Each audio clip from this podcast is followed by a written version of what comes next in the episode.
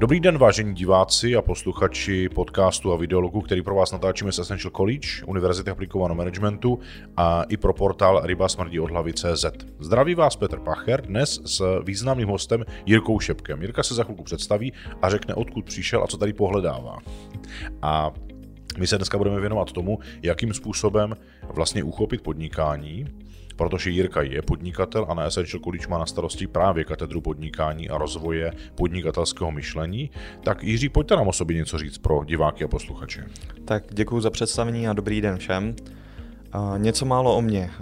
Pocházím z nepodnikavého prostředí, ale sám svou hlavou jsem byl nastaven vždycky, pojďme to vyzkoušet.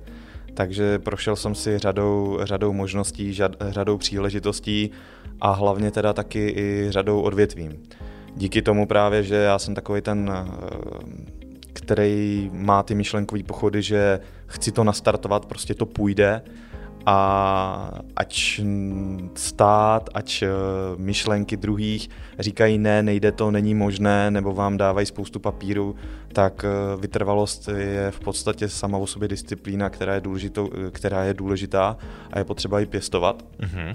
Jiří, vy jste říkal, že pocházíte z nepodnikatelského prostředí a přesto tou nezdolností napříč všem těm, ať už administrativním, státním nebo nějakým negativistickým postojům okolí, jste se dostal do stavu, kdy jste si to, nechci říct vydobil, ale uh, svoji vlastní aktivitu zapříčinil. Co vlastně znamená pocházet z nepodnikatelského prostředí a stát se podnikatelem? Co to vlastně znamená, nebo znamenalo pro vás? Práce na sama sobě. Já budu úplně konkrétní, oba moji rodiče jsou zaměstnanci, přesně byli. Maminka stále je, tatínek díky mně už není. a bylo to tak, že já jsem začínal, já jsem vystudovaný učitel, a začínal jsem ve školství, nicméně zjistil jsem, že není chtěno být kreativní a být ten, který snaží se nějak příliš inovovat, ale ideální je být jeden z mnoha, zapadnout a ideálně poklonkovat a dát pokoj vedení, protože nejsem od toho, abych tam přemýšlel a přicházel s novýma nápadama. A podobně vlastně jsem já fungoval, že jsem se snažil někam přijít s něčím novým, posunout to dál, hlavně ku prospěchu druhé strany. A snažil jsem se v tom hledat nějakou, nějakou zhodu mezi eh, podnikem nebo školou tehdy a tím studentem, Nicméně chyběla mě i nějaká zpětná vazba mě jako člověkovi. Já jsem v podstatě měl svůj fix a přesto nejel, nejel vlak. A neměl jsem ani tu motivaci, abych to mohl dál rozvíjet tím pádem. Mm-hmm. Pardon, vy teď mluvíte o vás jako eh, v roli zaměstnance, ano, ano. kdy vedení vám tímto způsobem dávalo najevo to, co jste vyjmenoval. Žádná kreativita není potřebná, funguje, jak potřebujeme my? V podstatě. Jasně. Člověk se snažil, byl tam jako osoba, tam s těma dětma tehdy fungoval, byl, nicméně každému ostatním, všem ostatním to bylo úplně jedno. Kromě těch dětí samozřejmě, ty, ty, ty to vnímali, člověk mohl s nima, s nima jít na nějaké aktivity, bavit se, šel jsem třeba i na kometu, mimoškolní aktivity, které ale vlastně jako učitel, jako ze strany zaměstnance, nebyly nějak ohodnoceny, ať už i ústně nebo finančně. Mm-hmm. Takže vy vlastně říkáte, že pocházíte z nepodnikatelské rodiny, vystudoval jste učitelství, když jste byl ve škole, tak to na vás působilo jako na toho, kdo přijímá následky nebo důsledky tohoto vzdělávacího systému. Potom jste to studoval a potom jste byl ten, kdo chtěl jako učitel doručujíc ten těm dětem teda něco jiného, nějakou jinakost, tak se to nesetkalo s nějakou kvitancí. Takže jste byl vlastně i odmítán? Ano. Taková krásná pomlka, řekl bych až básnická, ano. No a co to znamená vlastně jít proti proudu v současném vzdělávacím systému v roli učitele? No, já vám řeknu Řekněte. spíš jinak, jak jsem to zažil. No. Um, v podstatě mě skončí smlouva a není prodloužena. Nedostanete výpověď, jenom prostě skončí smlouva a zaříďte se. No, a to je ano normální, ne? Teď myslím, jako učitelé nemají smlouvy na doby neurčité. Oni mají vždycky sjednávaný příslušně na rok, nebo ne? Uh, jak kdy, jak kdy, ale standardně většinou už pak, eh, pokud ředitel s nima počítá, tak už dostanou dlouhodobě. A byl, byl, bývávalo, kdy učitelé dostávali kontrakt na 10 měsíců, aby na dva měsíce během letních prázdnin šli na úřad práce. Uh, tuším někdy od roku 2015 uh, to bylo zrušené a už jsou smlouvy minimálně pro učitele na jeden rok vždycky 12 měsíců, aby právě bylo zamezeno to, že ředitelé šetřili z rozpočtu. Mm-hmm. Takže kdybych byl učitel a měl bych smlouvu na 12 měsíců, tak mě začne běžet kdy a skončí kdy? No, standardně od podpisu. Je. Záleží, jak si to tam uvedete. Mně to bylo začínalo, učitelé většinou začínají buď týden nebo 14 dní před školním rokem, to znamená chystají, chystají školu. Ano. A pak končí zhruba ten školní rok ve finále nějak týden po tom, co děti opustí školu, ale pokud byste měl na 12 měsíců, tak logicky by to znamenalo, že od podpisu 365 dní. No jasně, to chápu, akorát přemýšlím, že tam to nezačíná z pravidla podle domluvy, ale právě jak vy říkáte, že ten největší, ta četnost těch lidí podepisujících smlouvy je 14 dnů před začátkem školního roku, že kdyby začali 1. ledna a skončili 31. prosince, tak je to v průběhu něčeho a měnit to, to není úplně korektní, mm. ani vůči škole, učiteli, těm dětem, to znamená, 14 dnů před začátkem školního roku a konec je někdy na konci srpna třeba. No. Zhruba.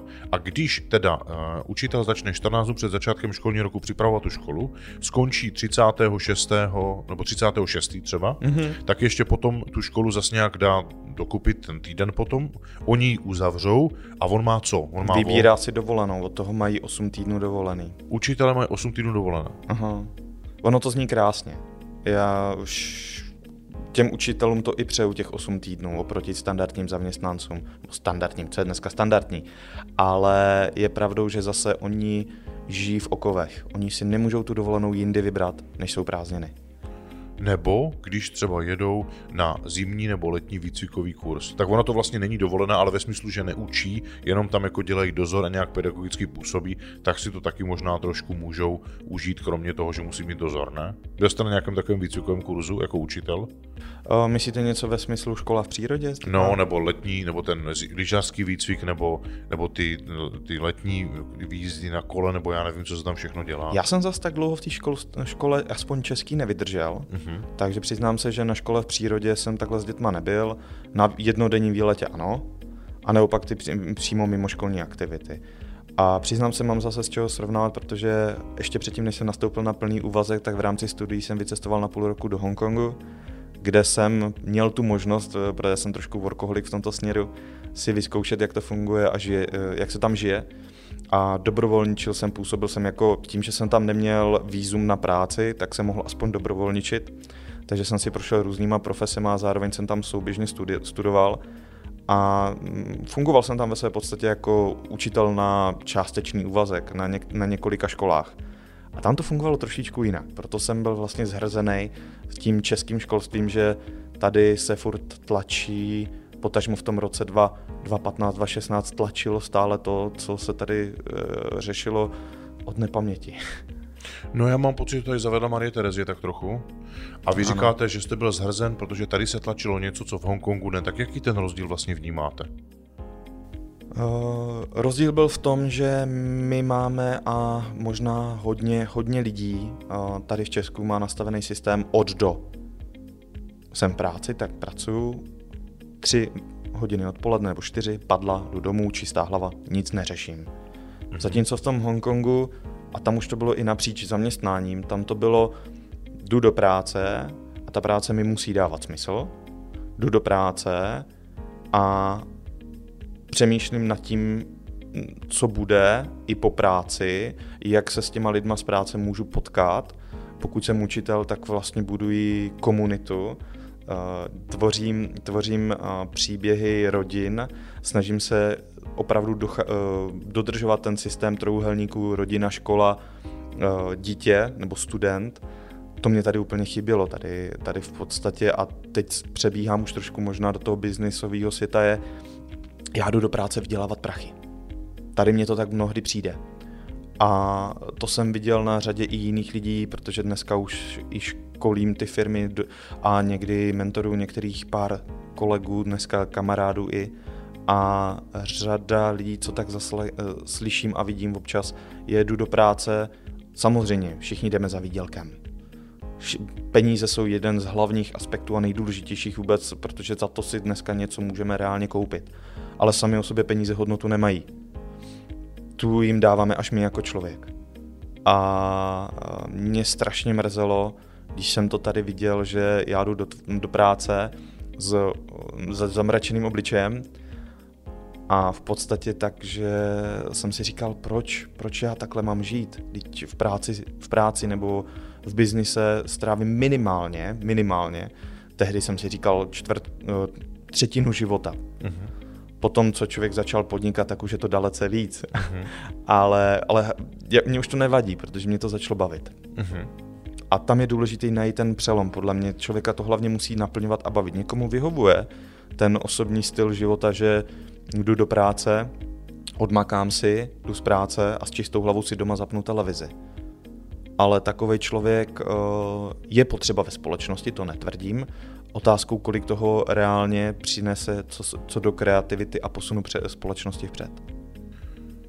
Jste mě zaujal tím, že jste říkal člověk, který skončí v práci, čistá hlava jde domů a pustí si televizi a je ve společnosti potřeba. Tak mě zajímá, k čemu myslíte, že je potřeba? Aby volil? Nebo?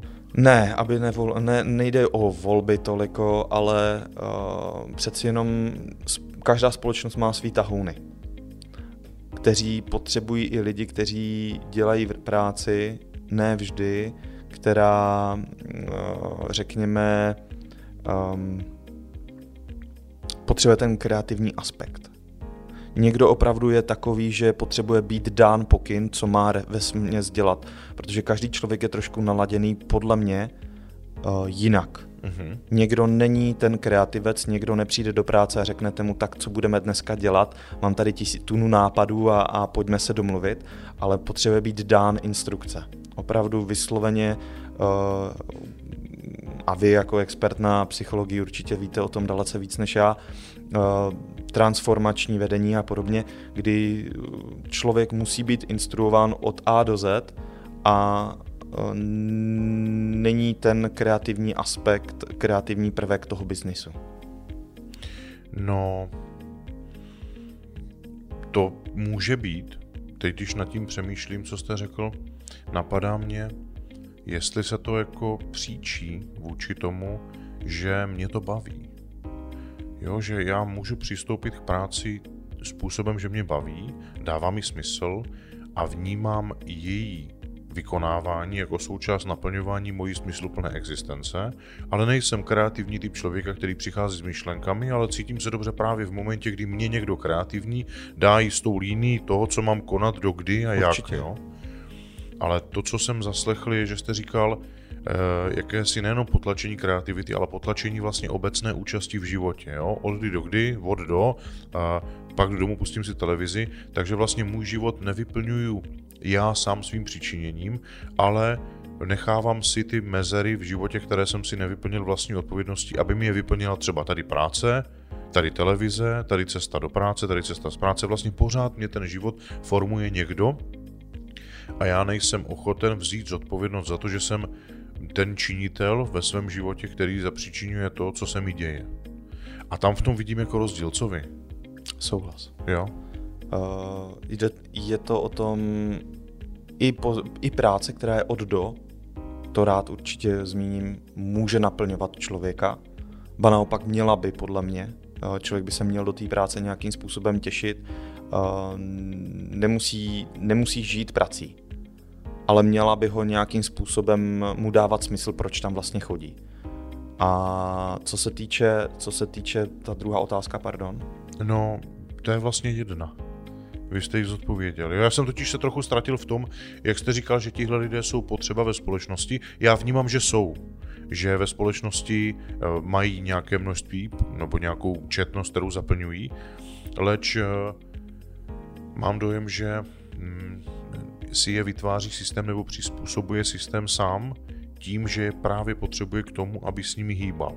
Že to je vlastně masa, která tím, že nevzala zodpovědnost za svůj život a nechává, aby tu život nebo tu zodpovědnost v tom životě vytvořil někdo jiný za ně nebo vložil někdo jiný, tak je vlastně snadné, aby systém tyto lidi nějakým mechanickým způsobem, zpravidla třeba obavou, hmm.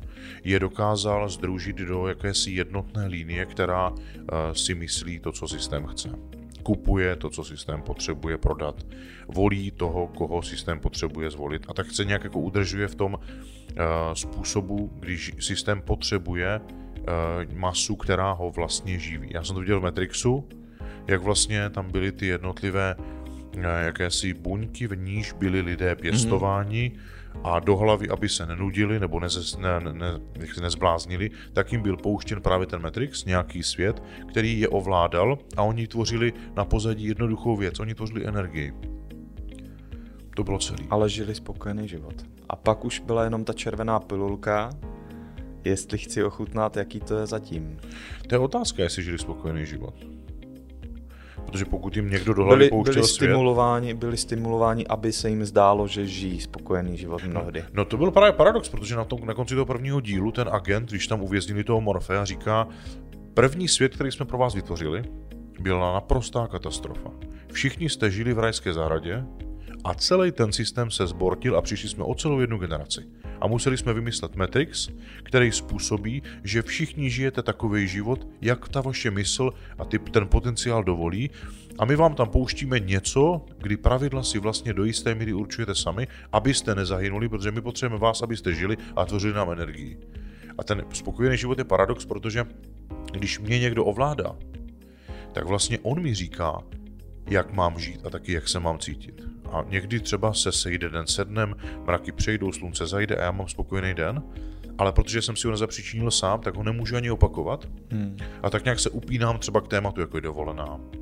Nebo to je neúplně pravidelné a dost málo, jednou za dvakrát za rok, jak vy jste říkal, učitele 8 týdnů, ale taky tam můžu mít jako takové ty přerušované útěky, jako je třeba právě televize, večer setkání s přáteli u piva, hmm. Eh, partnerský vztah, který je paralelní, nebo útěk do ledničky k alkoholu, k návykovému jednání, k cigaretě, ke kofeinu, to je jedno, ale mám nějaké svoje dílčí útěky, které mi pomáhají kompenzovat to, že se vlastně necítím spokojený.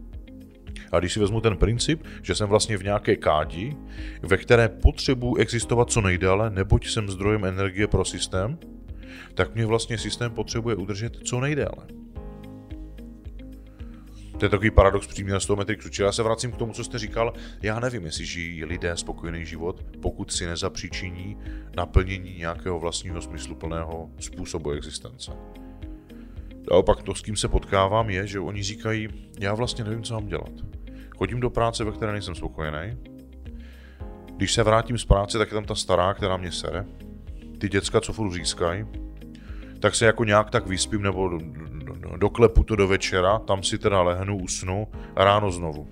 A teď já schválně používám tyhle expresivní pojmy, protože tohle je téma, které velmi často rezonuje společností a na to systém dělá adekvátní odpověď podle mě, takže vymýšlí různé místa, kde se lidi můžou odreagovat ale říká tomu eh, letovisko, který je spojený třeba s eh, jako dovolenou. Když jsem teďka viděl ten moment, kdy skončil koronavirus, bylo omezené cestování, ta první vlna skončila a lidé třeba jeli ne do zahraničí, protože se báli, nebo to bylo zakázané, ale třeba do Tater hmm. a viděl jsem fotky z Tater, to jsem v životě neviděl.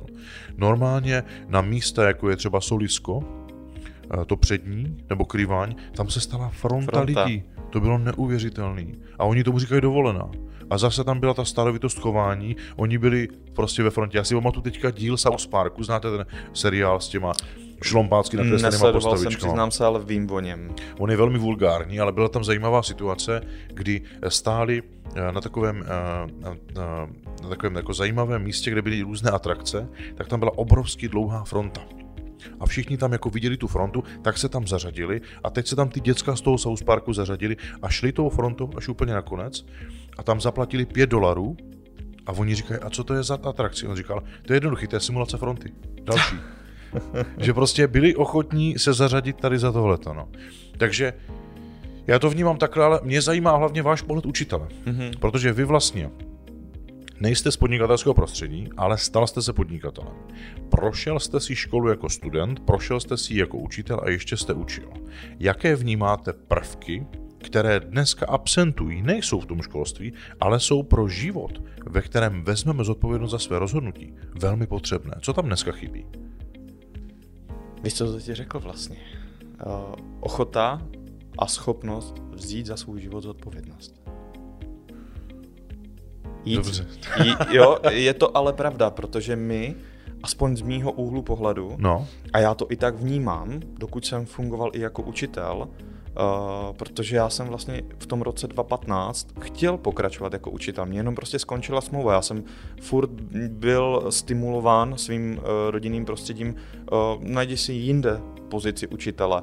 Problém byl v tom, že já jsem pak si říkal, proč vlastně, ale tam je ukázka toho, že člověk, který se nespokojí s tím, co mu nabízí stávající stát, musí vystoupit z té komfortní zóny a jít do určitého jemu akceptovatelného rizika. Mm-hmm. A pro mě to znamenalo velmi, velmi zajímavý příběh, kdy nebudu jmenovat teda s dovolením jméno, Dobře. ale kamarád, eh, do dneška jsme v kontaktu, eh, známe se z Fitka, mm-hmm. tak eh, vlastní firmu na IT. V životě jsem nedělal IT. A řekl mě, ty jsi taková osoba kreativní a zároveň máš tu vyřídilku, nechtěl bys zkusit u mě obchod? Já si říkal v té době, protože bylo léto, prázdniny, takže prázdní školy, kde sehnat místo, tak jsem říkal, no dobrý, tak pojďme to zkusit. Dobrý, tady máš telefon, zařiď se. A jsem přemýšlel, co mám dělat. Já jsem vůbec netušil, přiznám se. A pro mě to byl v podstatě rok a půl života, který jsem tam trávil, který jsem trávil, eh, řeknu to na principu, jak když vypustíte někoho na pustý ostrov. Protože já jsem neměl fix, bylo to domluvený opravdu jenom na provizní činnost. Mm-hmm. A do toho uh, jsem vlastně soukromně doúčkoval takzvaně. To mě živilo. Já jsem v podstatě díky rodičům, ještě já jsem v té době žil u rodičů a fungoval na té bázi, musím prostě se to naučit, mě to baví a nejde mi to. Uh-huh. Ale baví mě to, dává mi to smysl a vidím v tom potenciál do budoucna. Uh-huh. No a uh, v podstatě studený telefonáty, dostanete telefon, zavolejte denně na 30 čísel. Chodíte mezi tu, mezi tu skupinu lidí, s kterými chcete být v kontaktu. Nejste uzavřený jenom do své kanceláře, takže v podstatě člověk si projde tím kolečkem, vystoupí z komfortní zóny. Já, člověk v uvozovkách MGR, jsem šel na obchodáka. Mm-hmm. A pro mě v rodině to bylo, to do dneška pamatuju, uh, Ježíš, ty seš učitel, ty už máš vysokou, přece nebudeš dělat obchodáka. A, jsem nějak, a furt toto mě bylo dáváno ještě doma. No a v podstatě po roce a půl, kdy přiznám se, jsem zjistil, že obchodně jde, baví, ale neuzavřel jsem obchod. Jsem zjistil, že tam není problém v tom, že by mě to nešlo. Ale já jsem se nezžil s tím produktem. Uh-huh. A viděl jsem ten biznis z druhé strany. A v ten moment eh, místo dohodáře se ze mě stal živnostník, když jsem zjistil, že tohle můžu dělat pro tisíc a jedna firm, stát se konzultantem, eh, obchodním developerem či podnikatelem. A souběžně tím, že jsem vystudovaný učitel eh, pro angličtinu, a tak jsem si do toho rozběhl druhý projekt, protože mě baví prostě ten kreativní aspekt a to byly překlady, výuka, ale řekněme ne taková ta standardní, co je běžná. A říkal jsem si, když to mám dělat, tak ať to hlavně má smysl a můžu se za to podepsat. A v podstatě v ten moment jsem si rozběhl dvě, dvě větve.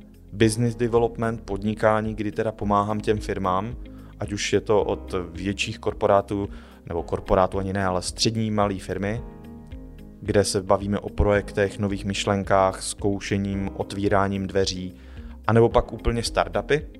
A pak ta dnes už vlastně původně na mým iču, dnes už SROčko, uh, firma Dialek, kde opravdu se zabýváme vysloveně odbornou, uh, odbornými jazyky, nebo jazyky po odborné stránce myšleno, neodevzdáme vám kus papíru, že to někdo přeložil, ale opravdu se nad tím zamýšlíme. Mm-hmm. Takže jak se z učitele stal podnikatel, už víme. Jaká byla odezva v rodině, když po škole jste vystudoval jako magistr, tedy jste se nominoval do nějakého sociálního statutu a rodiče, tak jak vy jste představil zaměstnan, zaměstnanci, mm-hmm. toto mohli kvitovat, ale vy jste se z něj dobrovolně rozhodl odejít a jít úplně jinou cestou, která v jejich očích mohla být podstatně nižším statutem. Jak to, mm. jak to probíhalo, ta rodina? Nebo ten vztah, ty vztahy v rodině? Vztahy, my jsme úžasná rodina. Já na rodiče nenechám nikdy dopustit, ba naopak. Uh, oni mě na jedné straně podporovali jako Jirku, Jiří, my tě máme rádi, my budeme s tebou držet, ale děláš to špatně. Takže to nebylo o tom, že by mě zapovězeli a řekli, ty jsi dělal tohle a pokud tohle dělat nebudeš, tak naschledanou, to rozhodně ne. Ale určitě eh, pokud člověk je zvyklý jít do práce a každý měsíc mít svůj, svůj fix a žít ten život po ně, několik desetiletí a postavit vedle toho někoho, kdo funguje na bázi nemám nic, ale možná z toho něco v budoucnu bude, tak je to úplně jiný smýšlení a člověk to musí vidět jiným úhlem pohledu. A podobně se možná dostáváme k té první části, kdy jsme se bavili o těch osobách a o tom politickém smýšlení a vůbec nastavení České republiky nedej, a mnohých i jiných zemí, abych zase neříkal, že Česká republika jenom. Je to o tom, chceme to hned, chceme to teď, nebo to má mít udržitelnost a dlouhodobou vizi. Mm-hmm. No a vy teď vlastně v roli podnikatele, po tom, co jste si prošel tenhle příběh, dokážete říct, eh, co, kým jste se vlastně stal, co vás odlišuje od Jiřího Šepka v roce 2015? Jaký je tam dneska rozdíl? Řeknu vám to takhle, jako zaměstnanec vidíte jenom v dimenzích svého zaměstnání a budu úplně konkrétní, možná až úsměvný. Jako učitel pro druhý stupeň já jsem znal všechny Pokémony. Já jsem se opravdu, že vždycky co dělám, tak dělám srdcem. A snažím se, když jako obchodník, tak se snažím žít do role druhé strany klienta. Jako učitel jsem se snažil jet vidět očima dítěte. Takže já znal všechny Pokémony. Znal jsem youtubery, ale tím to pro mě končilo jako řekněme, možná to zní až pejorativně businessman, nebo člověk z prostředí podnikatelského, není o tom znát všechno do detailu, ale vy musíte chodit v kontextu. Musíte znát, proč to tak je, mít ten důvod, vidět v tom ten potenciál a přínos. A krásně to říkal, tuším, Henry Ford v jeho autobiografii, já to nepotřebuji umět. Já to potřebuji jenom rozumět do té míry, abych byl schopný to uřídit. A jestli z toho reálně budu mít v úvozovkách jenom 1%, já se s tím velmi spokojím a hlavně, že v podstatě mám k sobě odborníky, kteří pak tomu konkrétně rozumí. No, mít Fordovy závody a 1% to si myslím není špatný. Mm-hmm. No, mně se líbí způsob, jak nad tím smýšlíte a že se z vás stal podnikatel napříč tomu, že pocházíte z nepodnikatelské rodiny. Ten fenomén té podpory nebo možnosti, že se to tak mohlo stát, nebo že to nebylo nepoměrně obtížnější spatřů v tom, že rodina vám i přesto, že s vámi nesouhlasili, dal podporu, což je poměrně jako unikátní úkaz. I když s vámi nesouhlasili, dali vám podporu. Jak to? To by byla asi otázka na ně ale eh, podpora, abych tady byl konkrétní, podpora lidská, to znamená, seš náš syn, my určitě, určitě budeme s tebou v dobrým i ve zlým, jak mhm. pomalu uh, nějaký manželský svazek, ale na druhé straně opravdu bylo dávaný pod nohy jako nemá to smysl, vidíš, že už to děláš půl roku, furt z toho nic nebylo, zabal to, a i to okolí to tak jako vnímalo. A já jsem zase vnitřně sám sobě cítil, že to, co jsem byl před půl rokem, tak už nejsem, protože umím něco, mám nový kontakty, z kterých mezi námi čerpám dodnes. Mm-hmm. Potkal jsem úžasný lidi z tiskařiny, kdy, kdy třeba, jak jsem vám vlastně ukazoval eh, dříve tu knížku, eh, kterou jsme realizovali, tak vlastně tam byla spoluúčast jejich strany. A to prostě ty kontakty a ta, ta přízeň vašich přátel, kolegů, klientů a tak dále se nikdy nestratí. A, a tehdy, tehdy řada lidí by řekla, proč to děláš? No tak teď, teď už jim můžu říct proto. Uh-huh. A jak se na to dívají dneska? Vy podnikatel fungující, zastřešující spoustu firm, konzultující spoustu firm, vlastnící firmu. Jak to vnímají rodiče dnes? Já bych řekl, že asi hodně dobře. Mm-hmm. Uh, v podstatě pro mě, jako člověka, uh, já to, když pro mě vize, nebo moje osobní vize, co já chci vždycky, mm-hmm. pro mě nebyla motiv, motivací samozřejmě, nebo vidinou výsledků jsou čísla, samozřejmě.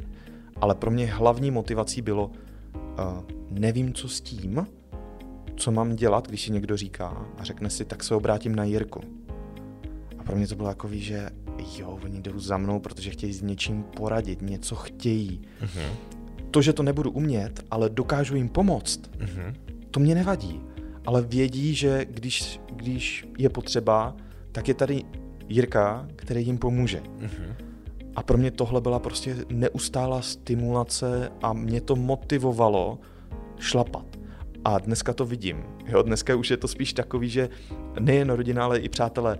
Jirko, já bych něco potřeboval. Vím, vím, všichni po tobě něco chtějí, stojí se v úvozovkách na tebe fronta, takhle to neřeknu úplně jako, že by se stál fronta, ale až budeš mít čas, mám tady něco, co bych fakt nutně potřeboval. A pak si řekneme teda, a, a tam je to důležité už si říct, eh, řekněme, priority. Mm-hmm. Už je přesah do time managementu, ale říct si, jak moc to potřebuješ a dokdy to potřebuješ a pak se teda řešit. Ale to je ono, no, že teď už to vidím, oni neřeknou, řekli jsme chybu, to málo kdo řekne. Mm-hmm. Ale uh, a ani nevím, ani to po nich nechci. Možná, možná to nebyla chyba, to, co říkali. To, to je otázkou, mm-hmm. že nikdy nevíme. Ale já nelituju a mám pocit, že oni teď už nelitují ani oni mýho rozhodnutí. Mm-hmm. Skvěle, a co dál? Co dál, od teď dál? Mm-hmm. No to uvidíme s koronavirem. Ale v každém případě pro mě třeba motivací dál šlapat je, protože Vidím to tak, že jako osoba podnikající nespolíhám na jednoho člověka, který by byl nade mnou a byl by takzvaným mým chlebodárcem. Ba naopak tím, že já mám ten přesah a mám možnost pomáhat na více polích, tak uh, ta práce vždycky bude. Mm-hmm. A ba naopak uh, nejenže práce, ale to potěšení z té práce. A velmi mě těší, když se vrátím trošičku k tomu začátku, že dneska je pondělí, a v neděli včera jsem nešel do postele s tím, sakra, zítra mám do práce jít. Ne. No jsem si říkal, tak jako den jako každý jiný a schválně, co přinese hezkýho. Mm-hmm. Super. My se blížíme k závěru a vždycky obvykle, nebo obvyklou součástí toho závěru podcastu nebo videologu bývá eh, sdělení nějaké hodnotné, můžeme říct i poselství, které vlastně, kdyby si posluchači a diváci měli vzít z vás a z vašeho dnešního eh, výstupu a setkání tady, kdyby si měli vzít jednu věc, co by to od vás, co byste jim poslal? Nebát se, pokud chci něčeho v životě dosáhnout nebo změnit a prostě mě už uh, přijde ten běžný život rigidní a cítím vyhořelost nebo myšlenky toho typu bejvávalo líp, no ono se to nezlepší, pokud já budu dělat furt to stejné. Mm-hmm. Takže nebát se té změny a samozřejmě v rámci nějaké vlastní komfortní zóny, tak si najít tu ideální cestu, co změnit. Může to být v osobním životě, může to být v pracovním životě, může to být změnění, změna bydle, bydliště, změna stylu života, změna, změna oblíkání. Ale nebát se té změny, protože kdo nic neskusil, nic neví. Mm-hmm. Děkuji za mo- moc za to poselství. Uh, já bych dokonce se na to podíval i vlastně analogicky vůči tomu, co jsme dneska řešili, a to je vzít zodpovědnost za svůj život, protože ono někdy nebo v podstatě téměř vždy každé vystoupení z komfortní zóny bývá spojeno s neúplně příjemnými pocity. Někdy dokonce s velmi nepříjemnými pocity, ale ono to je přirozenou součástí každé změny. A když budete ochotní vystupovat z komfortní zóny, tak vlastně říkáte, já jsem ochotný nebo ochotná čelit tomu nepohodlí, které mě vždycky bude čekat v souvislosti s tím, že začnu konat nějakou aktivitu, protože neaktivita byť zdánlivě připomíná něco komfortnějšího, tak to ve skutečnosti destruuje mnohem víc, než to, že se rozhodnu něco konat a ono to třeba nedopadne. Protože když něco konám a dělám to vědomně, tak se vždycky učím, stávám se kompetentnějším. Ale když nic nedělám, tak vlastně ve skutečnosti degraduju, ono to vždycky nějaký efekt má a v dlouhodobém kontextu se to projeví právě tou stádovitostí lidí, kteří jsou závislí na televizi, alkoholu, nikotinu nebo na čemkoliv jiném, protože to je způsob útěku, jak kompenzovat to, že se necítím pohodlně, když nic nedělám. Ale to, že něco konám, tak mám obrovskou šanci něco změnit, protože ve jménu tohoto konám. A my vám moc děkujeme jak za vaši diváckou, tak i posluchačskou účast. A z dnešního podcastu z Univerzity aplikovaného managementu Essential College pro portál Rybasnodí odlavy se s vámi loučí Petr Pacher a Jiří Šebek. A firma? Dialekt SRO. Skvěle. Jiří, děkujeme. Také děkuji, krásný den.